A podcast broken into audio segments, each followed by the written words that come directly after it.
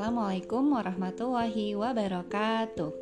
Apa kabarnya, teman-teman semuanya? Semoga selalu sehat dan semangat.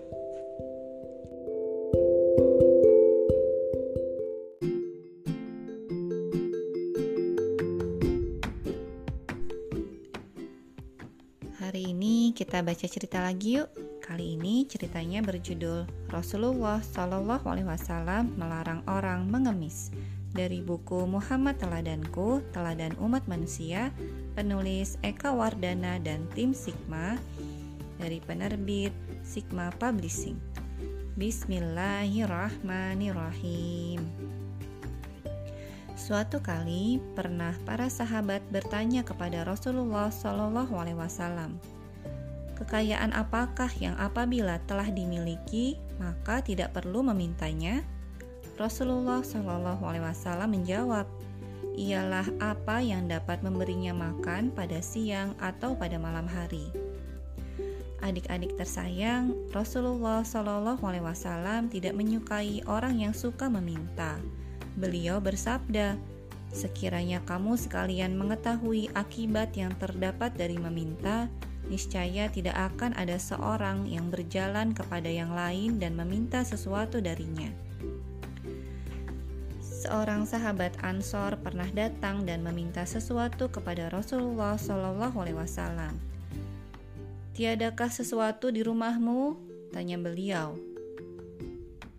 Ada ya Rasulullah, selembar kain spray yang sebagian kami kenakan dan sebagian kami jadikan alas duduk dan sebuah gelas besar yang kami gunakan untuk minum air.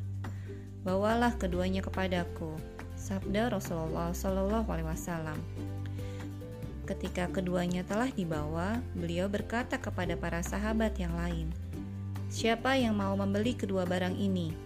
Seseorang menyambut, "Saya membeli kedua barang itu dengan harga satu dirham."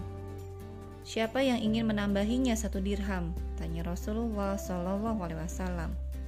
Saya beli keduanya dua dirham, sambut sahabat yang lain.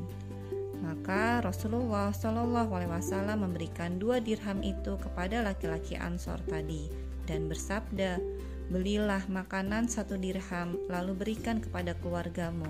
Satu dirham lagi belikanlah sebuah kapak dan bawakan kepadaku. Setelah melaksanakan pesan Rasulullah Shallallahu Alaihi Wasallam, laki-laki itu kembali dengan membawa kapak.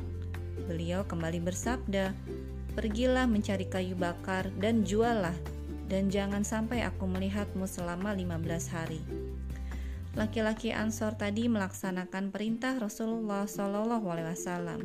Ketika 15 hari kemudian ia kembali, uang 10 dirham telah ada di tangannya. Sebagian ia belikan makanan dan sebagian untuk pakaian. Rasulullah Shallallahu Alaihi Wasallam tersenyum ini lebih baik bagimu. Kelak pada hari kiamat, meminta-minta itu akan datang berupa suatu noda pada wajahmu. Keindahan berjuang Keutamaan hanya didapat dengan berjuang dan belajar.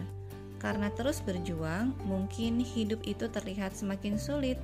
Sulit, tapi indah. Orang malas tidak mungkin bisa merasakan keindahan berjuang. Berbeda dengan binatang, hidup manusia dipergunakan untuk sesudah matinya dan akan didapatinya sendiri hasilnya di akhirat nanti.